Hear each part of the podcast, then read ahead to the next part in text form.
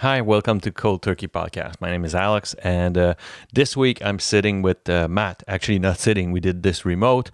Um, you may hear a bit of the the line cutting. Uh, this may be caused by multiple things, uh, bandwidth or whatever. I'm trying different platform to actually have the best quality and the best results for you guys to, to listen. Uh, in that situation. I don't really know what happened, but um, I'm changing and trying different platforms. So, uh, yeah, so that's it. But um, all in all, my meeting with Matt was uh, actually fantastic. I don't want to spoil too much. I'm gonna put description of what he's doing and you know like the blogs and the podcast that he that he's uh, doing on his uh, on his own. But um, one thing for sure, you know, like n- again, no spoiler, but there's something kind of um, special that happened in his life, special in a dark sense of it. But uh, uh, but he's he's a great guy. We got along super well, and uh, it was fantastic to have him on. So uh, uh, yeah, quick reminder, you know, like there's the Facebook page. Uh, even though it's mostly in French, I try to put more and more English material in there. Th- you can find the podcast pretty much anywhere: Spotify, Stitcher, Google, iTunes.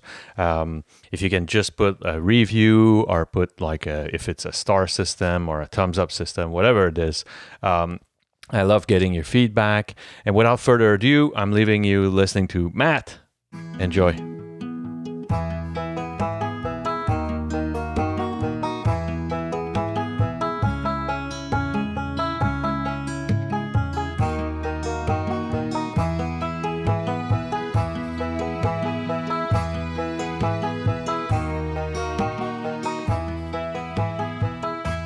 Hi, Matt.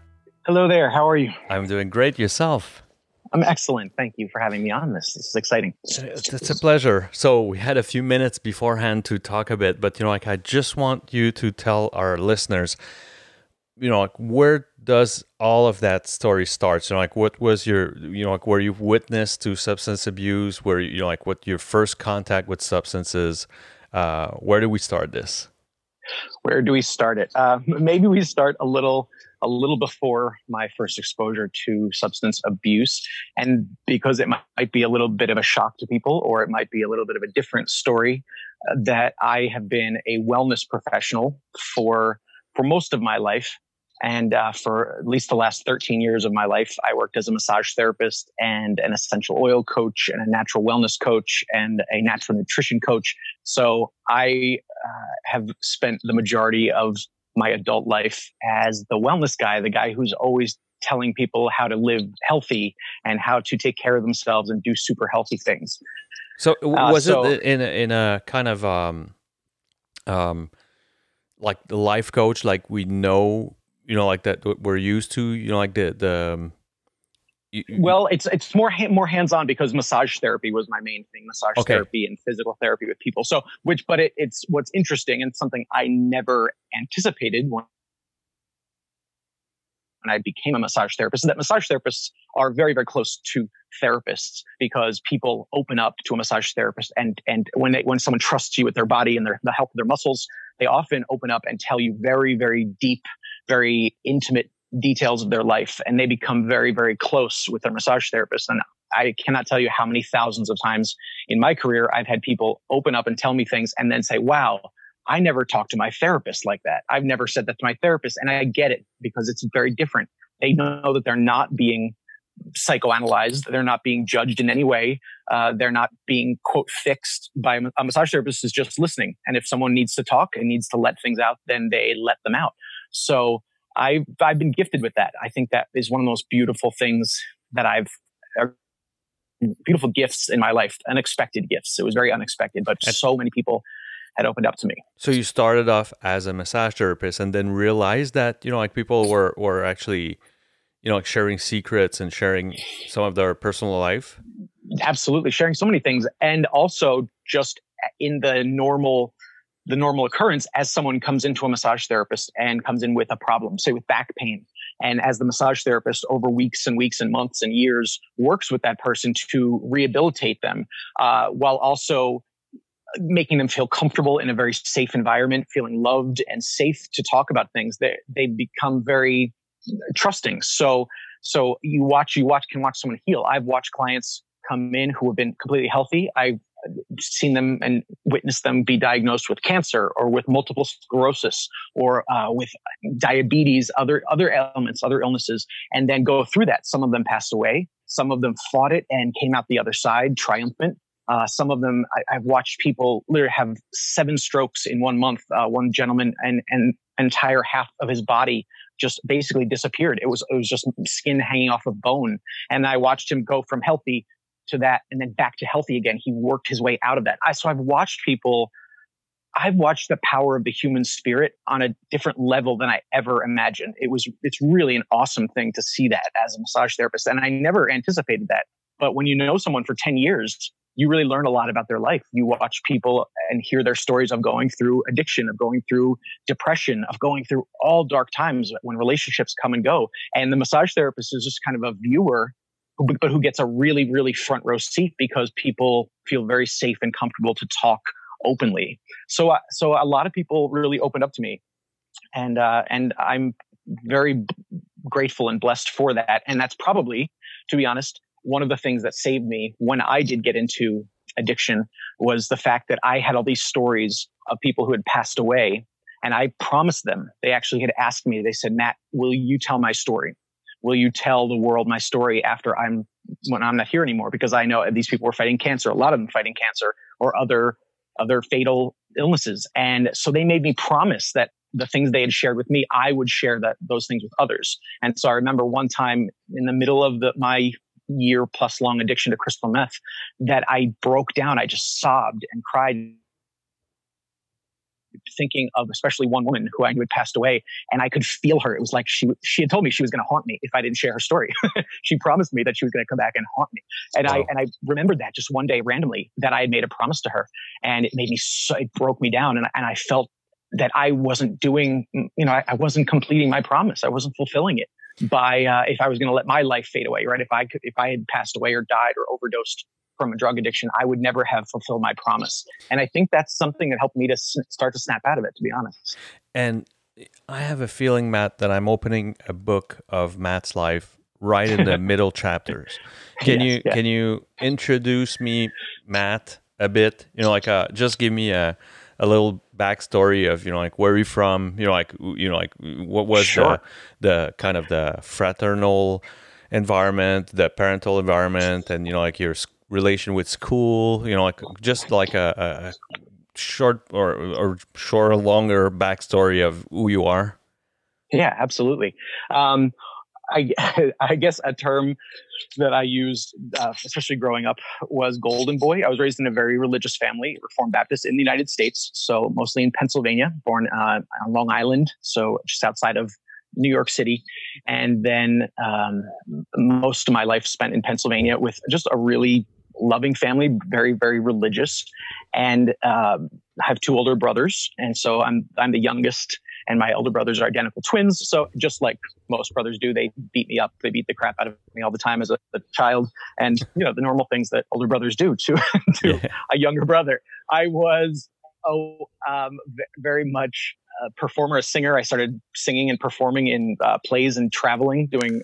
performances when I was, I think, at five years old was the first time I started. So I always was going to be a Broadway performer, or I was going to be a superstar in the movies in Hollywood.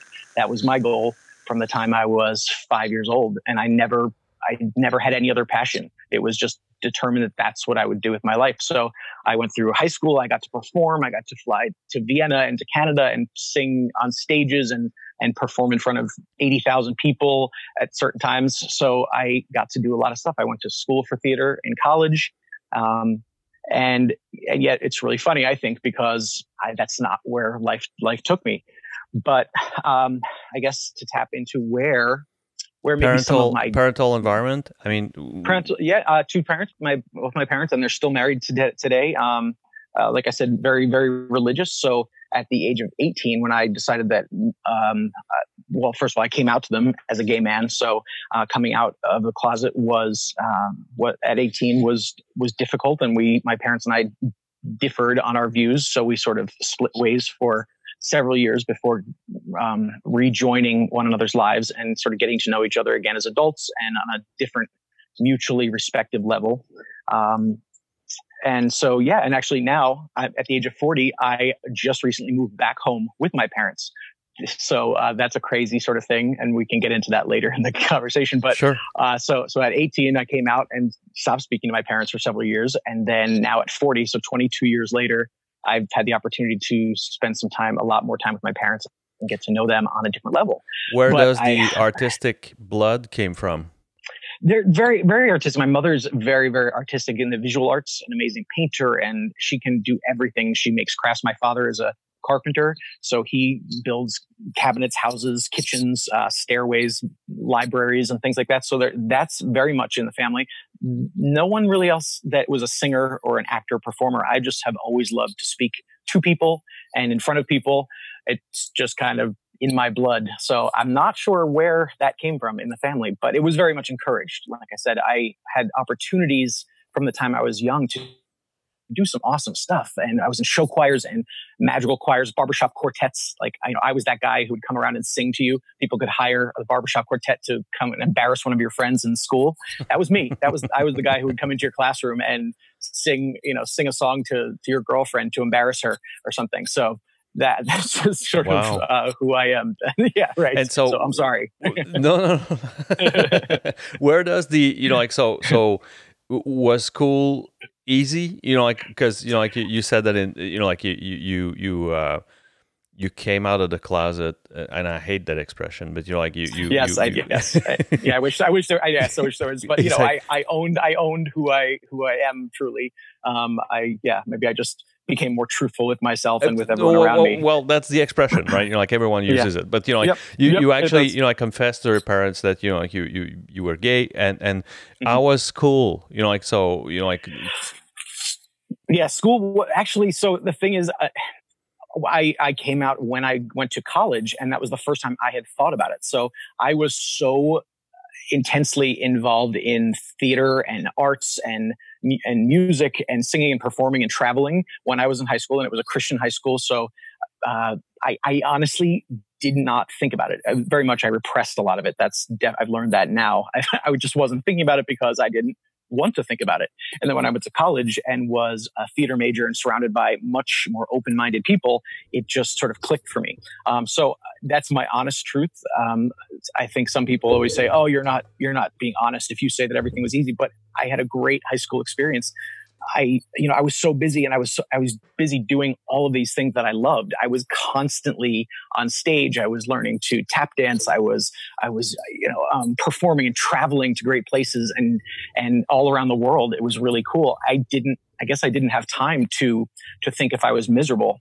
Um, or to realize that, um, or to realize it. Yeah, yeah, it was just I was just in the dark. My head was in the in the sand, so to speak. I wasn't thinking about it. But like I said, when I got to 18 and went to college, and it clicked, it was a very quick process. It was two weeks later that I that I came out uh, and owned everything. So I didn't waste any time once I figured it out.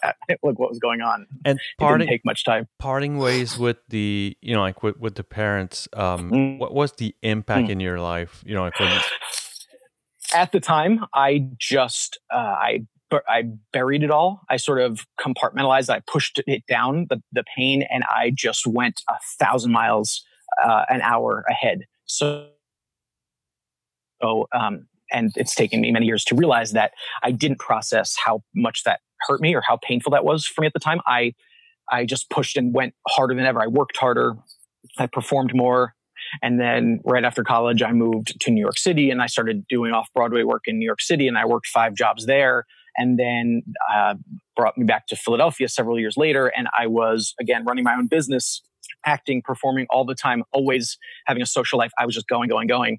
And um, so it took me at the age of 37 when I, when all that caught up with me, I couldn't run away anymore. And I found myself hiding in a drug addiction.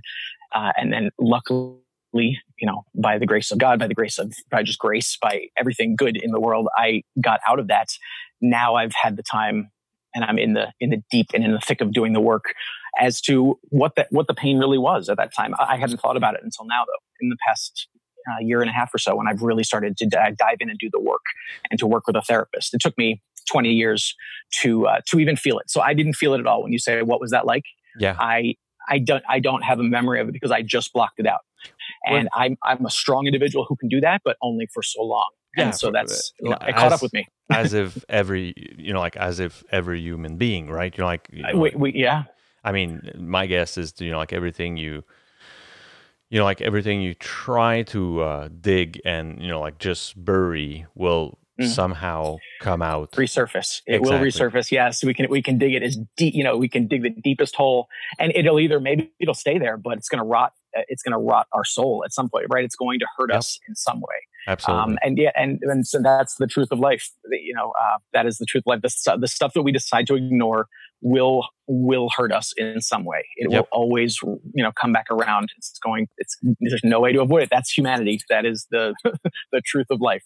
Exactly, and you know, I call it morale and whatever. You know, but you know, like something. Call it whatever you want. yes, you can put any label on it. You can you can you know whitewash it. You can put glitter on it. You can you can I don't know dress it up. It's always it's the same truth. It's the fact that all the stuff that's hurt us, if we ignore it, it's going to hurt us more and more and more. But we can when we can actually do the work and face it, which seems like the scariest thing. Uh, we're much more likely to be able to come out the, on the other side of it as a healthier, happier person. Yep. At least that's my that's my hope because that's that's what I'm trying to do right now. Well, at this I, point in my I, life, I can I can guarantee you like that, that's way it's way less heavy than oh, it seems. Ab- way absolutely. less. So and, absolutely. and that's that's probably the the biggest truth to it all. You know, like it's that the the moment you you you start sharing and opening up on those things. Mm. People look yes. at you as like, is that what makes you so, you know, like like like depressed? You know? and you're like well yeah. You know like is isn't well, yes. it isn't it monstrous? And it's like well there's nothing to it. You're like okay. You know like there's yeah. there's like something of the burden that seems like you know like and and then the image of a mountain you know like is pretty much it. You know like you, you feel like that burden is like a ton.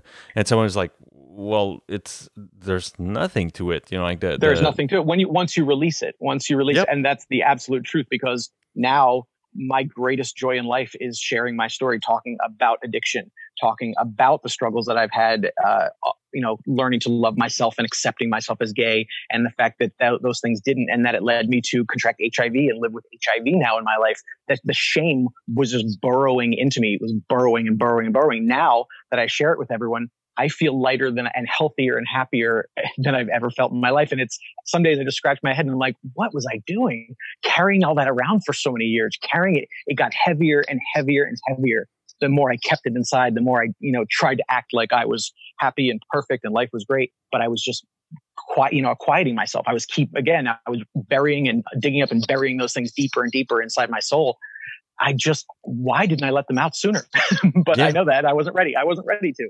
I wasn't ready, but now I'm grateful that I've gotten to a point where I am ready because it's awesome. It's awesome to to let it all out. It's just the best feeling in the world. Oh, it is. It. it is. And and yep. and before getting to you know, like uh, I I sure want to you know I go through your academic path because you know like obviously there was something there was a glitch in the matrix of you going from a off broadway singer to a to a massage therapist. But yes. what was your you know like what was your initial contact with you know like either alcohol or or or, or any drugs or whatever? oh absolutely. Well uh alcohol was always a big part again of the gay community and i i tried sometimes you know so i don't ever want to just make everything about the fact that i'm a gay man and, and ha- sort of wear that as a badge of honor on my sleeve or or that that is who i am but the fact of the matter is i have spent most of my, all of my adult life interacting with and being a part of the LGBTQ plus community. And so my history, my experiences come from that. And alcohol and drug use is huge in that world. Now, again, I can't speak for um, for someone living in the heterosexual community. Um, so someone like you who's married and and that we have very different paths. Um, yep. So I, I don't want to define myself. I don't want everything to be, you know, gay man, gay man, gay man, gay man. But my experiences come from from that, and so that in the gay community, especially when I moved from New York, actually in New York itself, I saw a lot of drug use. I saw a lot of alcoholism and I, it didn't even faze me. I was on a mission to become a Broadway star. And so it didn't even faze me. I never experimented with drugs or anything. I might have had a beer after work and that was it. I just, I was on a mission. I was very, very driven. Then when I moved to Philadelphia um, in my mid 20s is when I noticed uh, a culture of drinking. Like every all my friends that I met, they would go to happy hour every single day, and they would drink 10 martinis every single day.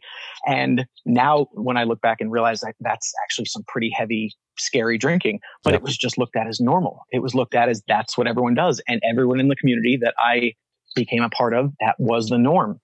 Um, and and what I found out even later that I wasn't privy to, I, I, was not realizing was that those guys were often going to someone's house and doing lines of drugs before even going out to the bars. I don't know. So nobody ever offered it to me, which I guess I'm grateful for because no one, just no one had offered it to me. But I found out that there was a whole other kind of underground of people doing hardcore party drugs, recreational drugs, and also then binge drinking very, very heavily. And so, um, so I, yeah, the drinking became something I didn't, still didn't like to do it, but it didn't really affect me. And the crazy thing is it took me, I had sort of to go searching for, to f- jump into my own drug addiction years later. So, um, like, like I said, it was, it was out there and I saw it and I was witness to it, but it never affected me until my late thirties. And so, so uh, what happened? Yeah. Um, so, well, uh, again, it it didn't affect me, but I knew it was a part of the culture that I that I was in, and so I knew a lot of people that did drugs. And uh, at the eight year mark, when I had my massage therapy practice, uh, and maybe maybe we can back up just a bit. You asked how I, how the glitch in the matrix happened, how yep. someone goes from Broadway star to massage therapist. It was a dare, and it was uh, one night after after work. I owned a cleaning business. I cleaned houses. I did that for 11 years from the time I was 15 till 26 years old.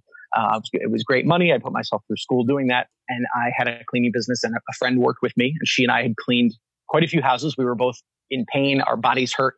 We had been vacuuming all day and dusting and cleaning and scrubbing and we were just tired. So we went out for some burgers and I think we were having margaritas and, uh, and she dared me to become a massage therapist. And so I signed up for school the next day and, uh, 13 years later, I'm, I was a massage therapist. Wow. So, um, it, yep, I, yeah, we, we were just having some burgers and some margaritas and, and she dared me to become a massage therapist. And I guess, you know, you don't dare me to do that. And I, I said, fine, I'll, I will. And, uh, that's it. That, that's it. And well, then, so then in, my, in schooling, I was like, what have I gotten myself into? But all of a sudden I realized, oh, wow, I actually have a natural gift for this.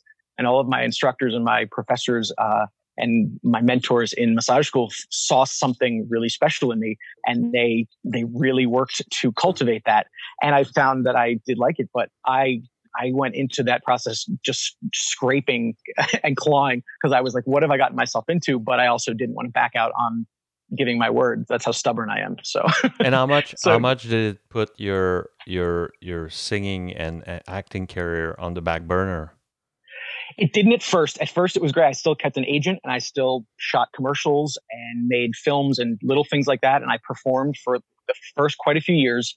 And it was really not until, uh, which brings us up to the current part of my story, about eight years into my massage practice, my office burned down. I lost my entire office and, and everything. So everything I had worked for just went up in flames one night and I had to start from scratch. So at that point, the acting career just sort of it just fizzled right there. I put all of my energy into rebuilding my massage practice. And it was a very, very tough year after that. In that year, I lost $7,000 to one web designer that scammed me out of money. Uh, multiple companies that just took advantage of me because I was desperate and I was so, I guess, eager and naive and willing, just willing to do anything to rebuild my practice and to be able to function and to work with my clients because I established probably about 8,000 clients in those eight years. So it, it was a lot of people. I wanted to get back to working with them.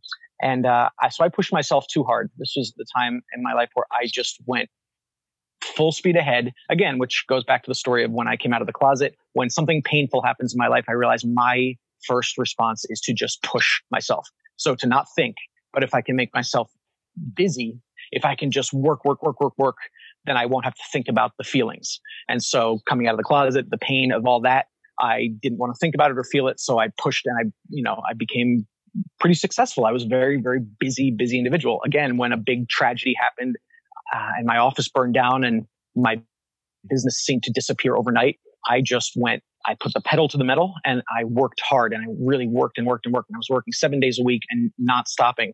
And so for that next year, I made a lot of of bad choices in my business and also in the people I hung out with.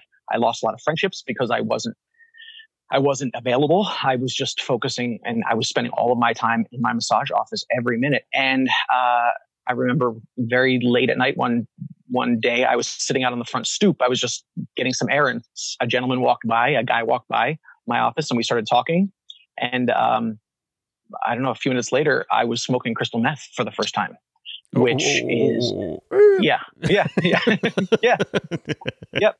So yep. no contacts whatsoever beforehand. Like I said, I knew of people who had done it, but no, no one had. I think because again, because I was always the squeaky clean, the golden boy, the uh, and and then like I said, the massage therapist guy. People didn't offer that to me. I think no one would dare to you know, I, I, didn't go to parties and things like that. It just wasn't in my face. I knew people did that sort of thing, but it wasn't in my it wasn't in my world um, until this this guy walked by, and I, I, knew him. I'd seen him around. He was a very uh, good looking guy, and he was very healthy, active. And actually, I remember our conversation began talking about yoga, which is, if you can believe it, yoga, and then turns into. Uh, here, do you want to smoke some crystal meth with me? That's crazy. And not crazy, only that, yes. I mean, like if you were about to tell me there was a dare, I would have just tell you, Matt, that you're not dealing well with theirs. with theirs, no, no, no. But that, that would that would make my my story a lot more interesting if someone had walked by. That you're like, it was a, okay, Matt. You're like, I usually don't comment on things, but you know, like if this was a there as well, I would say, yeah, you are like, help. be careful yeah. about theirs. yes, don't ever let anyone dare you do anything again, ever. it exactly. Wasn't, it wasn't, but um, but that would make my story a lot funnier. I may have to think of changing them now. but, um, so no, so was, the guy, more, so the guy yeah. has has like a casual conversation with you, pulls out yeah. a pipe and says like, "Hey, you want to hit or whatever?" Yeah, yep, pretty much. Yeah, Gee. and uh, and I and I think I was just so exhausted. I was I was running on fumes, and again, uh, so I can acknowledge now. At the time, I didn't. This wasn't going through my head, but I had just drained myself. I had not taken a moment to even breathe after that night when I walked up to my office and saw it, it was in flames. I, I don't. I don't think I ever took a breath for the next well, really not until then, maybe last year. so for the next two and a half years of my life, I just didn't breathe. I didn't blink. I barely slept. And the fact was that I couldn't sustain that for a long time. And, and, I, again, I should know better, right? Being the massage therapist, the guy who's telling everyone else, you need to breathe. You need to take time for yeah. yourself. You relax. need to heal. You need to heal. Yeah, you need to relax. And I was doing the exact opposite of everything I knew. So my ego had taken charge and I was just going full speed ahead but remember too, having not dealt with my own emotional issues from my early 20s, really having not dealt with any of my emotions. Oh, you had a backpack in, full in, of rocks, life. right? Yes, like, right, just, right. Yeah. I, my pack was heavy, right? Yes, I was carrying a backpack already. So then the fire, and then losing all my savings, losing everything that I had earned uh, to people scamming me and things like that, and losing a lot of my clients a lot of clients never came back, which I can understand. I don't think people feel very comfortable going back to see a massage therapist whose office burned down because they think, ooh, that's really depressing. so yeah. I realized it took me a while, but a lot of people just never came back to see me because it was like, oh, I don't want to go in there and think about this poor guy's office burned down. That's just depressing. So people stayed away. Do you think um, it was some kind of a big fuck you? Mm, like from the universe or from them or from who? No, no, no. From from that you know, like when when you kind of you know, like as that's major releasing the valve, right? You know, like taking, oh, you know, like yeah. you know, like even though you know, like I, I, and maybe this is a cultural difference, but you know, like but for me, crystal meth is pretty much the hardcorest thing uh, you could have oh, yes, chosen. I know, I know, It's like it's like I didn't jump just into you know a little cocaine or something like or, that, or even you know like let's smoke a joint here. You know, like right.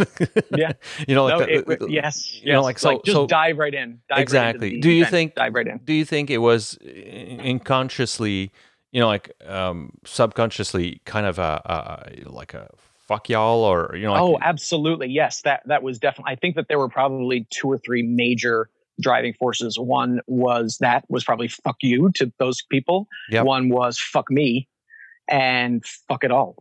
Yeah. um, so it, it, that's the truth. So it was, it was, if I'm going to, you know, uh, so here's, here's where I guess my story comes around and what I've learned to acknowledge. Up until that point, I had not failed at anything that I tried. That was the first time in my life, the first major thing in my life that my office burned down and I said, I'm going to rebuild it. I'm going to, I'm going to make it come back better and I'm going to be busier than ever. I'm going to help more people than ever. And so my pride, my ego got in the way and that didn't happen. So a year later, when it hadn't happened, I, I didn't know how, I didn't have the emotional maturity. I didn't have any of the tools or the, or the strength, um, or the support system in my life, you know, the, the proper support beams put up around me to get through something like that. I just thought I could handle it and I could fix everything. And because any other time in my life, I had done that. So I come out of the closet and I am estranged from my parents, but I still, I move to New York or I have a great career in college. I get to perform in all these things. I get to travel. I go to New York. I get uh, an off Broadway show right away. I meet my agent on the train on the way up there. All of a sudden it's just like bam, bam, bam, things are happening. This was the first time where I kept trying and I kept failing. I kept falling flat on my face, falling, falling, falling. And so I didn't know this, but I was just ready to give up. And so when that when he, that gentleman walked up to me with that pipe, it was the perfect out for me. It was the perfect escape because I didn't want to think about it.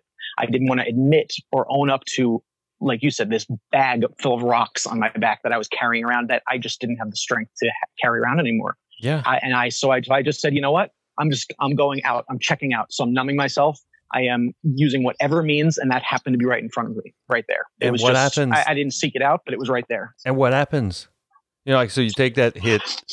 Yeah. Well, uh, well, to be honest, I, this is how much I was angry and hurt and ready to escape because now if I did, I was jumping into a very hardcore drug that crystal meth is no joke and it's, it's poison for the body. Yeah. I couldn't, ha- I couldn't handle it. Still to this day, I can't drink coffee and I've never been able to my whole life. If I drink coffee, I fall asleep.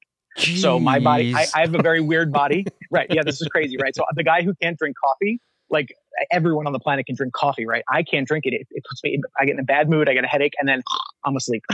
so crystal meth is like 87,000 cups of coffee at, at one sitting, right? yeah. And so what was I thinking? So my body literally, uh, I, I remember the first time I sat there and smoked and then I went to the bathroom and I vomited.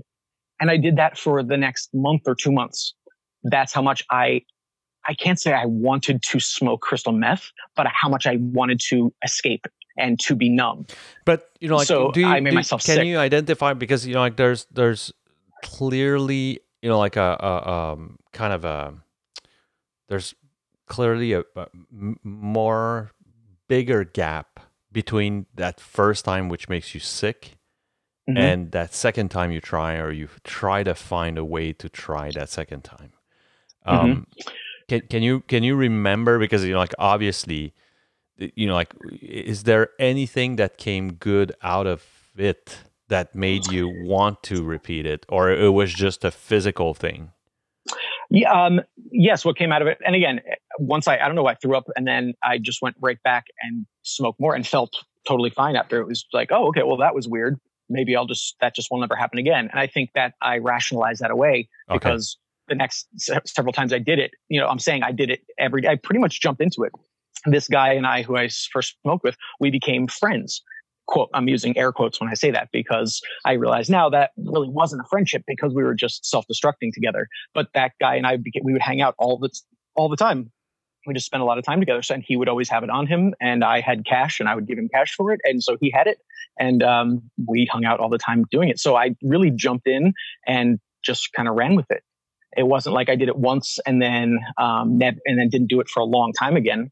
It was that I did it a lot, but I I would make myself sick at first until and, I think then my body just sort of broke down after those first two months. And eventually it didn't make me sick. And it was like, okay, I have energy now. I feel invincible. I was skinny, right? I, I was like, oh, look, I look healthy and skinny. And I can also stay up until four o'clock in the morning and sleep for an hour and then get back up and continue working, which I had been doing already uh, the year after the fire at my office, but I didn't have the physical ability to do it anymore. So this drug showed up and it was like, wow, it's magic.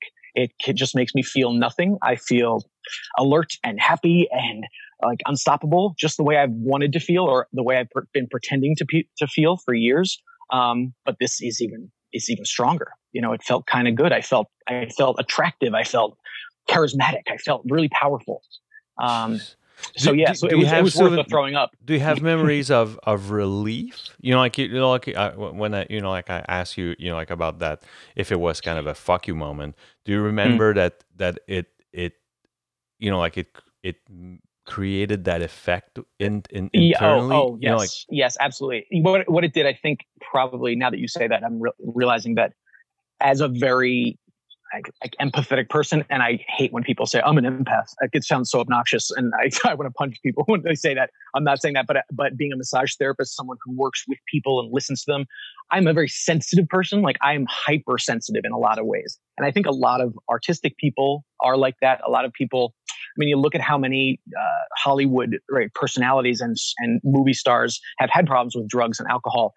People who are in the artistic realm, I think, often tend to be very very sensitive, and so that can be overwhelming in and of itself. And in that year after, where all those clients, those thousands of clients that I had worked with, very very personally, very intimately, you know, I had, I had been there for them as they went through a lot of stuff. When so many of them never showed up again, yeah, I it was like it hurt me on a level that I can't even explain. I never still don't understand it to this day. Like some of them never even contacted me, never emailed me, never called me to say, "Oh, I heard what happened. I'm so sorry." Many of them just just wiped me out of their lives, and that hurt me.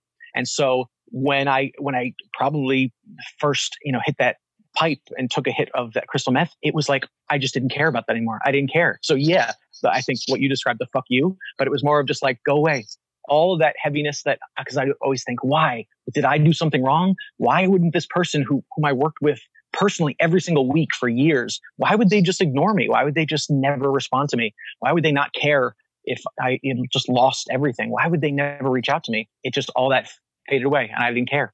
I didn't care. wow. People could do whatever they wanted to me. People could say whatever they wanted to me. I didn't care anymore. So for the first time in my life, all, all the noise, the voices stopped. And that's really the truth. I mean, again, being someone, an actor too, and actors are always, you know, kind of uh, paying attention to everyone else in the room.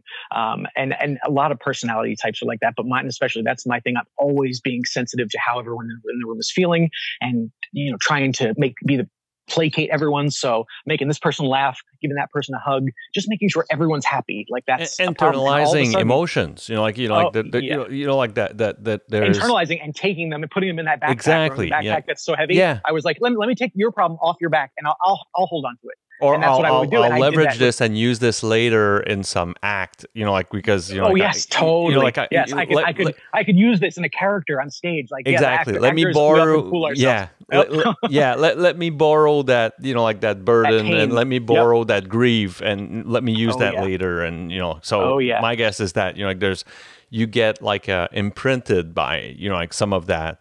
So not only is it like an hypersensitivity thing, but it's almost like a, a, a utilitarian thing. You know, like let me, Mhm. you know, like let me borrow that grief because you know, like I, I may need it later. You know, for- Exactly. Yes. When I go and play Hamlet on stage, when I, you know, when I get cast in Hamlet and I played one of the greatest roles ever, I will have all of this pain and angst to draw from.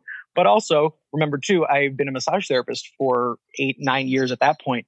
So it, all of these people too that had come to me with pain and with sadness and they would let me know about their stories. I, I had internalized their own stuff and I, and that's a very dangerous thing for massage therapists. And I really wish that, uh, there would be some way to, to create a better program in school to truly prepare someone for for all of that because As- you lock yourself in a room with someone it's it's hard to not take on their pain to not take that on and and absorb it yourself which is very very dangerous Well, as an emergency scary. doctors does, and you know, like you know, Yeah. like you know, like all of these folks that are frontline to pain. yeah caretakers right caretakers of, of any kind often try to take away someone else's pain which uh, a beautiful lesson that i'm only just learning in this last year of my life is that that is one of the most cruel things that we can do to another person is to take away their pain from them because that's the only way we grow. That's the only way we become, become better. So i'm now i'm now allowing myself i'm releasing myself from trying to fix everyone else because when i think about it that way actually by me fixing that person me trying to take your pain away from you i am insulting you. I am doing the, you the greatest disservice by taking away your pain. Our pain is a gift because it's something all the struggles are here to teach us things right? Yeah. and when we can get through them then we come out the other side being like man i'm awesome. Like i'm awesome. I just i made it through that. But when someone else comes in and goes let me take that barrier out of your way for you we might think oh cool the barrier's gone. But then we don't have any more integrity. We don't have any more strength. We don't we don't believe in ourselves anymore. We just sort of float out there. So so i've only it took me a long time to start to learn this but um, but i'm glad i am. But i definitely was not so doing my, that for many my years. guess is, you know, like from that first time you try, Mhm. um, things move quite fast, right? You know, like that's all we Oh, yeah. hear about this. You know, like you know, like about this substance is that you know, like you don't you don't surf, you don't surf crystal meth use. You know, like you you just it's It's yeah, it does. It speeds everything up. I mean, your entire cardiovascular system reboots. It, it you know it rewires everything in your brain and everything, and and it does age you. You know, I my estimate, and this has not been my doctor has not told me this, none of this, but I believe I aged five years in that one year. Um, and I'm saying on a cellular level, on a physical level, Yeah. uh, not not to mention um, emotionally and all these other things, and the, the amount of anxiety and internal scarring that was done um, in that year. But I believe just physically because everything goes so fast. Now I will say this: it was the longest year of my life too. It was the longest and slowest, even though it was the fastest. If that makes any sense, because it was yeah, like yeah, for sure. it Uh, was like wallowing in just like this murky mire of quicksand or something. So it was weird, but my heart was beating really fast. Uh, how quickly, Matt, do you um, wake up with kind of the seeds or, or the realization that you're fucking up your life? You know, like the, you know, like because you know, like usually, you know, like I, I talk with people that you know, like it's a it's a kind of a longer term thing, and you know, like so they would start having a drink, or I don't know, like in their early, you know, like they, they would try at 12 for example you know like and Mhm, enjoy it. And mhm, then they would progress to 16 17 or college years where you know like they start being more regular on the alcohol use. I'm going i'm going to use alcohol and and then um Yeah. And then at some point like it becomes kind of a daily thing. And and by the 20s it's it's you know like there's no doubt you know like every day they, they need to have a drink. And then my question to them is you know like when do you feel that you know like either on a you know hungover or or the next day of a good one you you start getting those first seeds of you know like um well you know like that can't be life you know like that can't be a way of living life and uh Mhm. and you know like so so the question applies to yours but you know like it's in it's in a shorter more hardcore period um do you do you quickly uh hungover wake up and say well that's that's a weird path because obviously the, the other thing the other thing is that you know like uh, you open up the tv and you know like crystal meth kills people on almost a Yeah. daily basis right you know like so Yes, so yes. You, you you know like even though you feel invincible um unless you, you you and then correct me if i'm wrong but you know like and you know like even though you feel invincible you must know that you know like that this is not fake news right you know so right. Yeah. yes. And it, yes, yes, true. It hurts because it's in your body and you can feel the poison sort of slowing your body down. And I, I mean, and yes, because I came from a world where I was all about healthy and natural things, I'm pretty attuned to my body. I listen to my body. I've taught people how to listen to their own bodies. So I knew what the things I was doing. Here's the scary part of it. Um, I uh, you know the invincibility factor didn't come from the meth. It was that was already an ego and a pride thing i had in my head.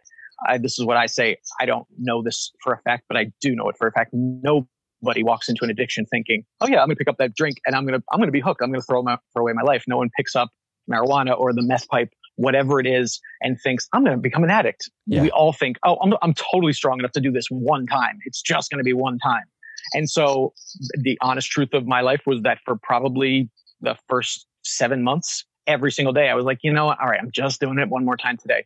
There's no logic in that. And it's like, and no, I wasn't thinking, yeah, but you have been doing it for seven months. It was just like, all right, you know, I'm going to stop right now because this is, I'll stop later today. Uh, okay, I'll stop tomorrow morning. Uh, okay, I'll stop the next day, whenever. It just every day. And I was like, I'm strong enough. I, I could, you know, my teeth didn't rot away. My teeth actually probably got better in that year, which is a crazy thing people don't hear about, but that's because I knew how to make my own toothpaste. I was gargling like crazy. I was doing all of these natural wellness things to make sure no one knew I had a problem. Yeah. So it wasn't like I wasn't going to part sex parties. I wasn't, I wasn't, you know, going uh, four or five days at a time. I would force myself to sleep and I, so that I could recover. I had this whole kind of twisted logic, you know, like, oh, I'm doing, yeah, but also, and I'm doing, I'm doing this the healthy way. And that's the truth. I've never said this out loud, but that's what was going through my brain. I'm smoking meth the healthy way. yep, that is. And I've never even said that out loud. I don't think I've ever actually thought those words, but that is exactly what was going through my mind. I was like, dude, I, I'm, a, I'm a healthy guy. I have all these. I've got essential oils. I've got organic foods. But let me grab the meth pipe and then let me go just diffuse some essential oils and things like that in my on my skin. How how crazy that is! Just it crazy. was your extra food group from the you know like the it was yes it was a whole extra food group. It was like i mean what when i say it out loud now it's like what what? There's no logic in that. But again there's no logic in addiction. Exactly. there's no logic in addiction because it, again it comes from a dark place and it and it's not like oh i want this drug or i want this alcohol. It's it's it's i don't want to feel the pain of the stuff i'm ignoring right? gonna, it's i don't want to feel those things. So it's all, anything. You could literally like put an elephant like will you have an elephant stand on your chest? Like okay if it makes me not feel the pain that i'm trying so desperately to get away from. There's no logic in that but it's the same thing. It's like you know would you hold a gun to your head? No. But uh but i'll do drugs. Like there's no logic. Yeah.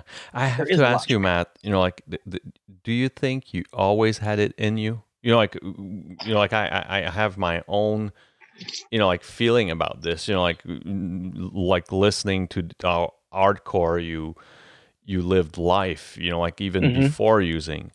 Do yep. you think you always had that in you? Absolutely. Absolutely. Yeah. it was just a it was just a different manifestation. Like i said if i hadn't been sitting on that front stoop and that gentleman had walked by who knows what else i would have picked up? Would i have gotten gone into crossfit or something? And i don't know i don't know but I, i'm pretty sure it would have been something more destructive. Probably not crossfit.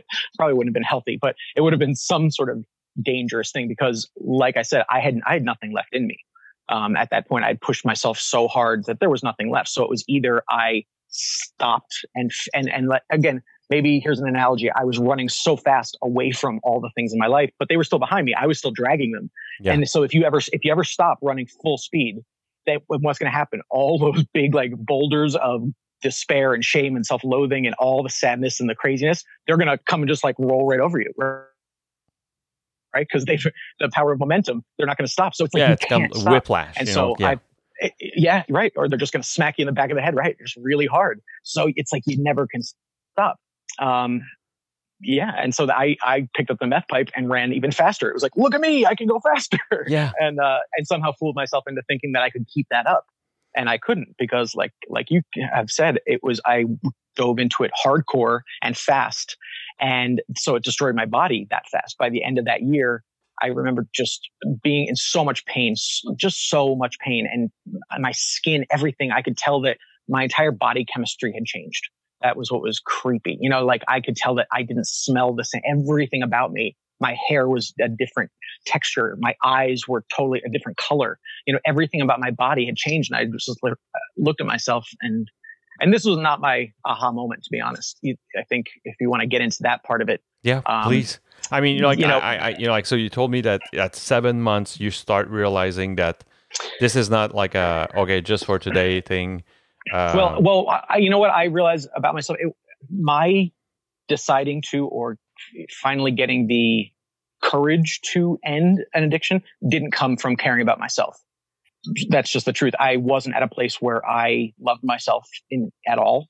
I had more shame and anger than ever because now I had picked up an addiction, right? And so all the shame and self-loathing I was trying to hide from, whether it was uh, maybe not becoming the big Broadway success I'd wanted to be, which was part always sort of festering inside me, or whether it was being a gay man who had never worked and done the therapy to accept myself, to to learn to love myself and to be okay with saying I am a gay man and I'm I'm still worthy of being loved. I deserve good things. I deserve great things.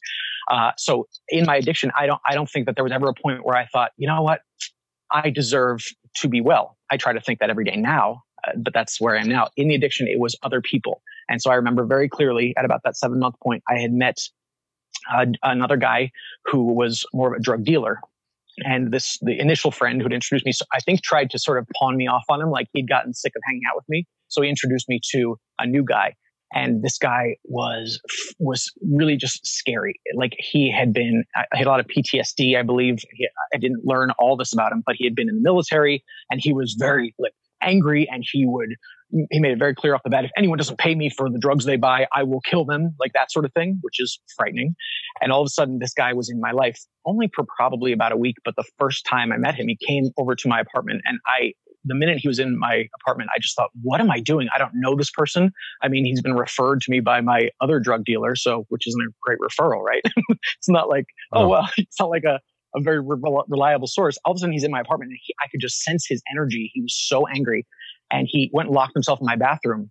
And he came out of the bathroom, and he had he had welts all over his body. Now, I had never injected um, crystal meth with needles, and but that's what he'd been doing in my bathroom, and I I burst into tears looking at th- this guy. He was a he was a you know very like handsome guy, all muscles and stuff like that from being in the military. And he walked out, and he just I don't know. I saw him, and it's it scared me. And it all, all that did was that reflected back on me. I was like, is that what I am, or is that what I'm going to become? Um, and from that that experience and then i saw him a few more times and he was frightening he even threatened to he tried to punch me one time for no reason at all he just went off the rails one time. Um, and this was in my office. He had come over to my office and I, I don't even know again why I let him in there. Um, but when I saw him acting like that and I saw he, he was so broken, he was so hurting and had so much anger. That's the first time I was able to look at myself. So, so I think that I just have to acknowledge that about my personality. I learn more from other people's stories and it, not learn more, but I pay attention more by proxy. I have much by proxy, yeah. And I I'm not going to be the, ever probably be the person who I first think about my own well being. I will always put someone else's before mine to my own detriment. And I think a lot of people, a lot of us do that because we're always we're good at helping others, but not asking for help. Right? We're good at you know making picking someone else up off the ground, but never acknowledging that we need to be picked up too. And that that is me to a T. So it was all of a sudden from that point, I remember just being my heart would like hurt. And again, remember, I was doing crystal meth, which is like numbs you beyond belief. I didn't want to have feelings. And that was supposed to be my time of not feeling anything. But I can remember it was like from seven months on, it, I felt everything a thousand times stronger than I'd ever felt in my life. I cried every single day and I would just smoke more meth trying to make that feeling go away and trying to numb myself. And it just didn't work anymore. Um, and, but it was when I started to think about the other people the few guys that I knew it was a very small circle. I didn't want people to know that I was doing this. So I didn't interact with very many people at all. But the few guys that I knew, when I would see them and I would think, all of a sudden I'm thinking, wow, you know, two months ago, he looked so different. He looked so much healthier. He's dying. Like that guy's dying. I'm watching this guy die. You know, we sit and talk and we joke, we watch YouTube videos and laugh and we play video games and whatever else. But and acting like it's okay, but there's two men in this room who are dying like two men in this room who are killing themselves, just really slowly committing suicide. It just all of a sudden made sense to me. And I was like, what am I doing? It, you know, it's like all those mornings, like you said, when you wake up and I just didn't think, I just grabbed the, the meth pipe and was like, let's go out our day. Let's not acknowledge the truth of my life.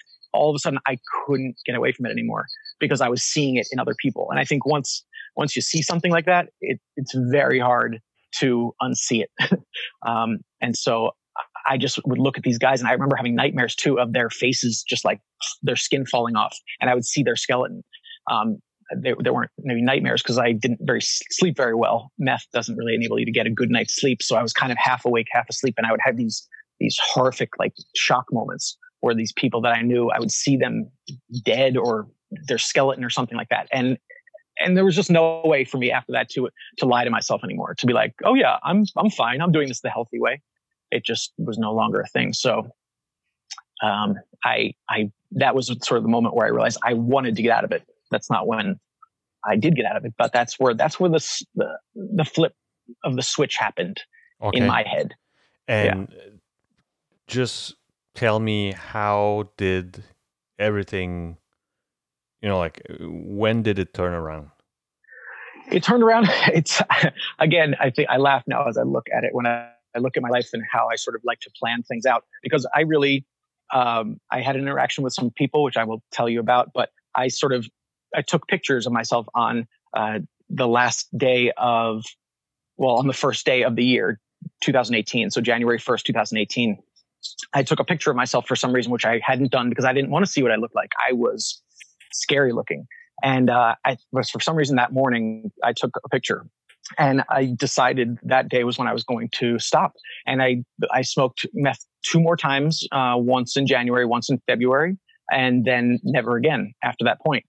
But so going from daily all throughout 2017, the end of 2017, I reconnect with two of my closest friends from high school who I'd barely seen. I'd spoken to a little bit over the last 20 years or so, 25 years, but not very much. And I saw them and they started talking to me about natural wellness and all the things that I knew about, right? All the things that they, I, and they told me about how their kids' lives had gotten healthier. My one friend, she told me about her daughter who had a lot of learning disabilities and things like this, or um, issues in school, and that how natural wellness and living healthier had just re- changed her life so much in such a huge way and changed their whole family's lives. And it was like for the first time, I was talking to people again who were focused on health. I'd been spending basically that year anyone who I talked to, honestly, were other drug addicts, other people doing crystal meth. Uh, so, but these two people, for some reason, we opened up and we talked honestly that night, and it made me realize, okay, I don't, I don't have to do this alone. Like, I can have a community, I can have friends and people who love me and who will support me and who will help me. And I said, and that's, I, I'm a person who needs love and community. I think we all are, but I, all I know is my life and my situation. I really, really need it. And when I don't when I alienate myself or push myself away, I am in a very dangerous place for self-destructive behaviors. And so these two people, and I, they know I love them. They changed my life because they love me enough to, to talk to me about living healthy. They didn't know what was going on. They didn't know that I was a meth addict at the time.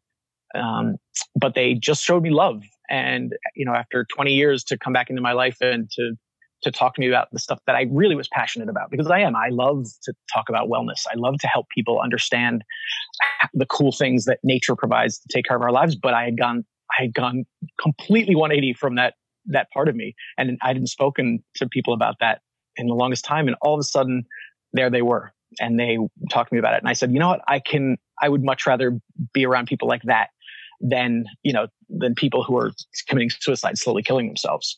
And so the community aspect was where i realized like oh i can get out of this. Like i can get out of this and be around cooler people be around happier people be around people who are like who are actually going in a good direction instead of like i never wanted to look someone in the eye again another person who was on crystal meth.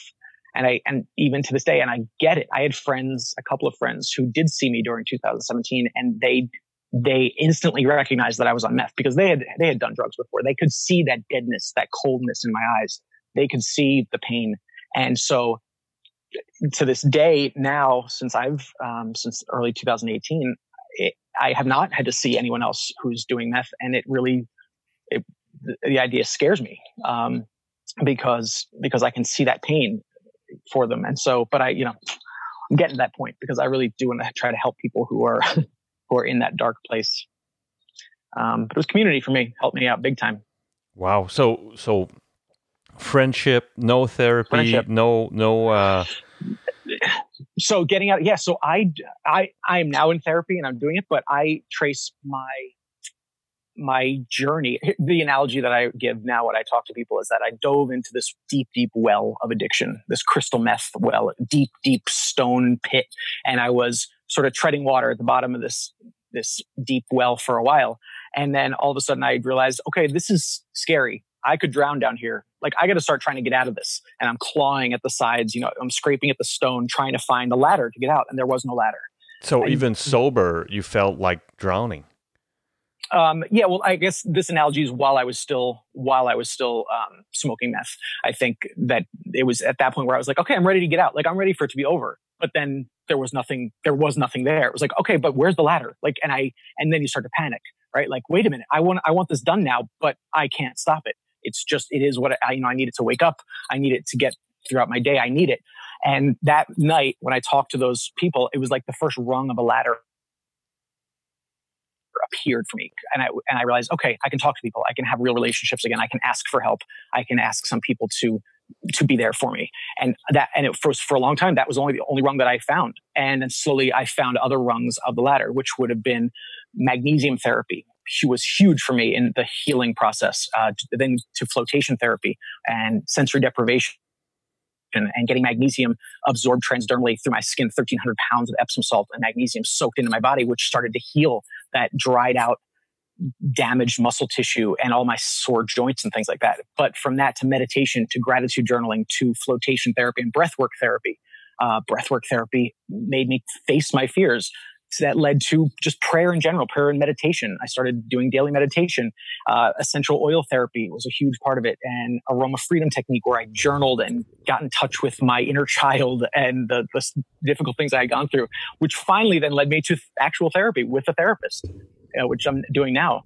Um, so it was like each one of those was a rung on the ladder, and it sort of helped me to climb up out of that stuff. But um, but it was weird because it took me a year to find actual therapy. That was not like one of the first things I got into. It took me a while to admit it. Again, my pride. I think it was my pride always thinking I don't need yeah, a therapist. and, and fear of failure, because you, uh-huh. you, you oh, probably yeah. you know like subconsciously t- thought totally. that you know like therapy was some kind of Admit, admitting, admitting that admitting yeah. that you need help. Yes, oh, totally. Yeah, I mean that was thrown around in my upbringing, uh, my house.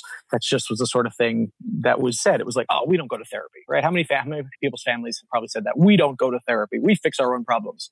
Um, it, it is, it's that admission of, oh, I'm broken. I need help. I'm not perfect. Uh, and, and so, yeah, it took me a while to, to, I guess, drop my, drop my ego or, or learn to deal with my ego. I still have an ego and I learn to appreciate it and love it for the times that it's necessary. But now we try to, we do a little dance. I try to be like, all right, ego, so you can step aside and let me get healthy. Like, let me work on something good, please. Just let, let me do this. Yeah. And then you can have your moment again.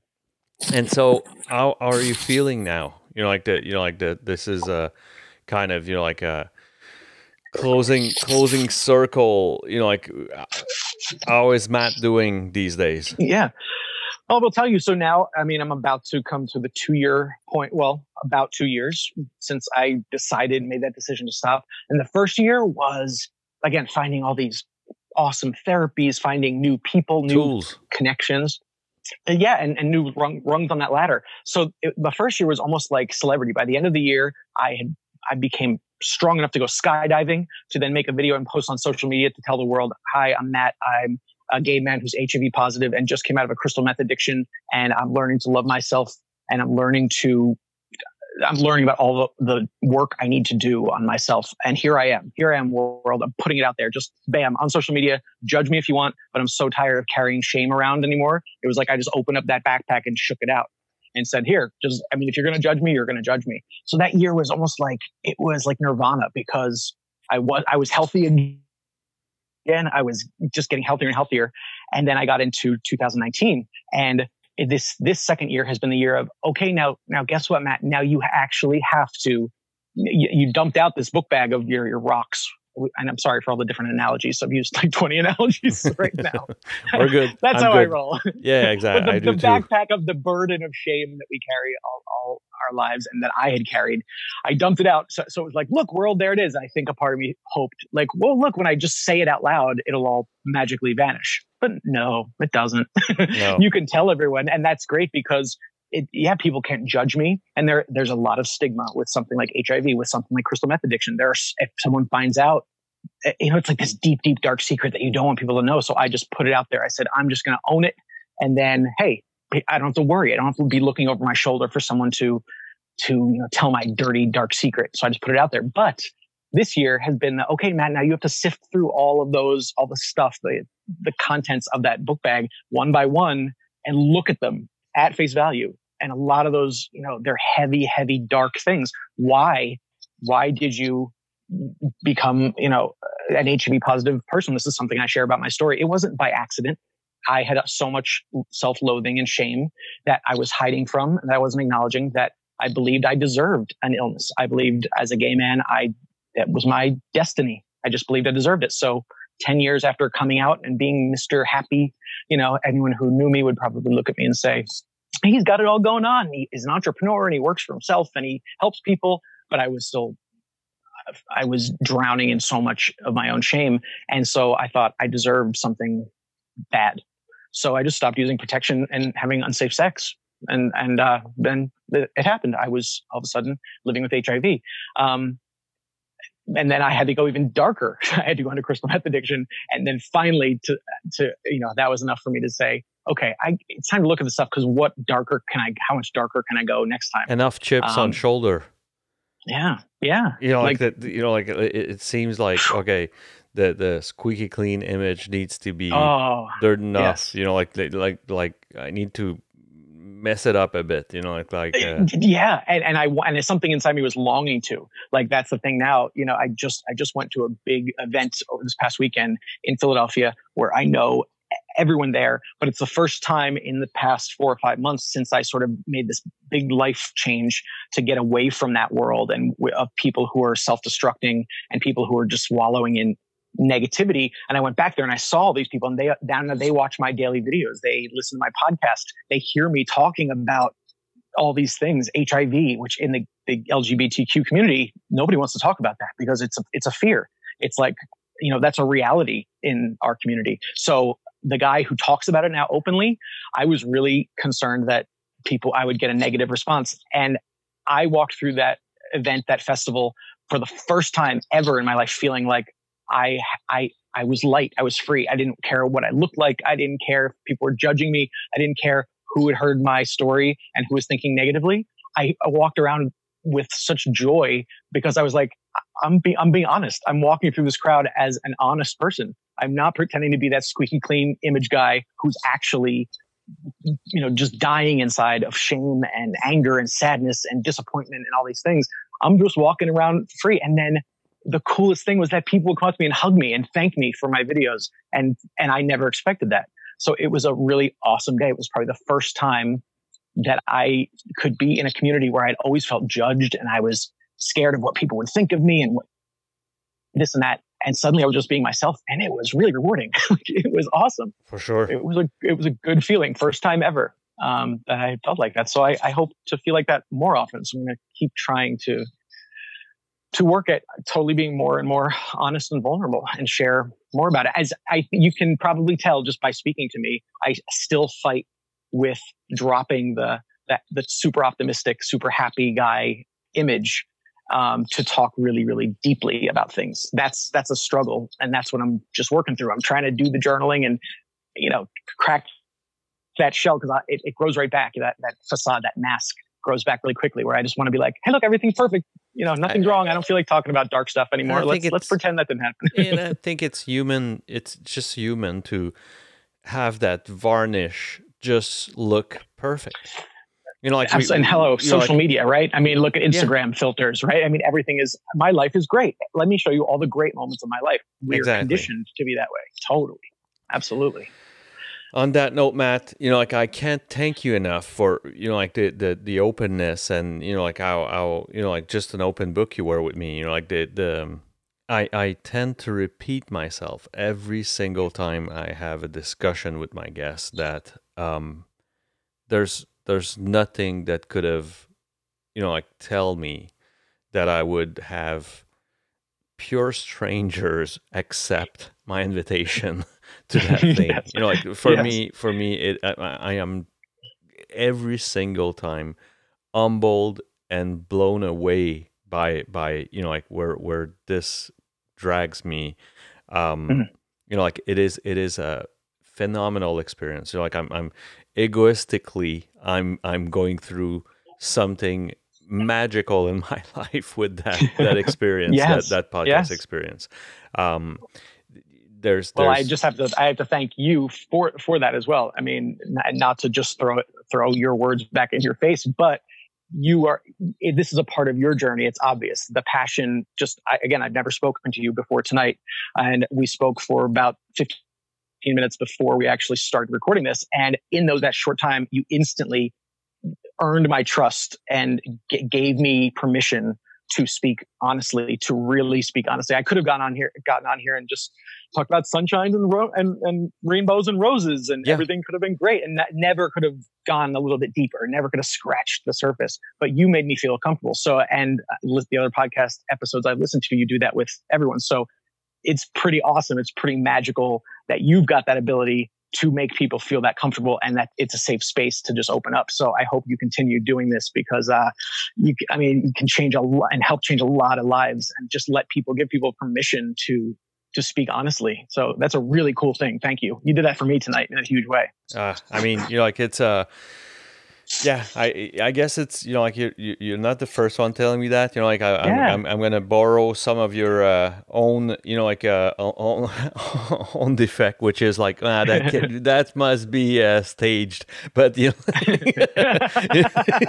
yeah, no, but, you can't deflect. Stop deflecting. I know you you want to say things and yeah make it, funny and stuff. But you you got to own this. I'm going to force you to own it. All it's right. just it, it just shows that you're in the right place in your life. Yeah, I, and I, you're, and you're doing the right thing. I'm it just having a like blast Superman. and enjoying it. You know, like for me, yeah, it's just yeah, like it's yeah. my I'm I'm actually just sharing you're my doing what own you're supposed to be doing. Yeah, you're it's doing sharing exactly my own, what is perfect. It's yeah. sharing my own curiosity to it. You know, like it's totally. Uh, I'm, I, you know, like like I said, you know, like I'm I'm I'm gonna be 15 year in in next February, and I think just hearing about people is is helping me a ton you know like it's it's uh it's it, therapeutic it, it right? is it is as yes. you do you know like probably on a daily basis by you know like continuing your work on, on massage therapy and you know like mm-hmm. you realize when someone speaks and and confess you're like geez that's me you know like that that's me yes and absolutely. and yeah so yeah i mean thanks a lot, Matt. It was a pleasure. You know, like I enjoyed every minute of it, and you know, like I wish you the best. You know, like I I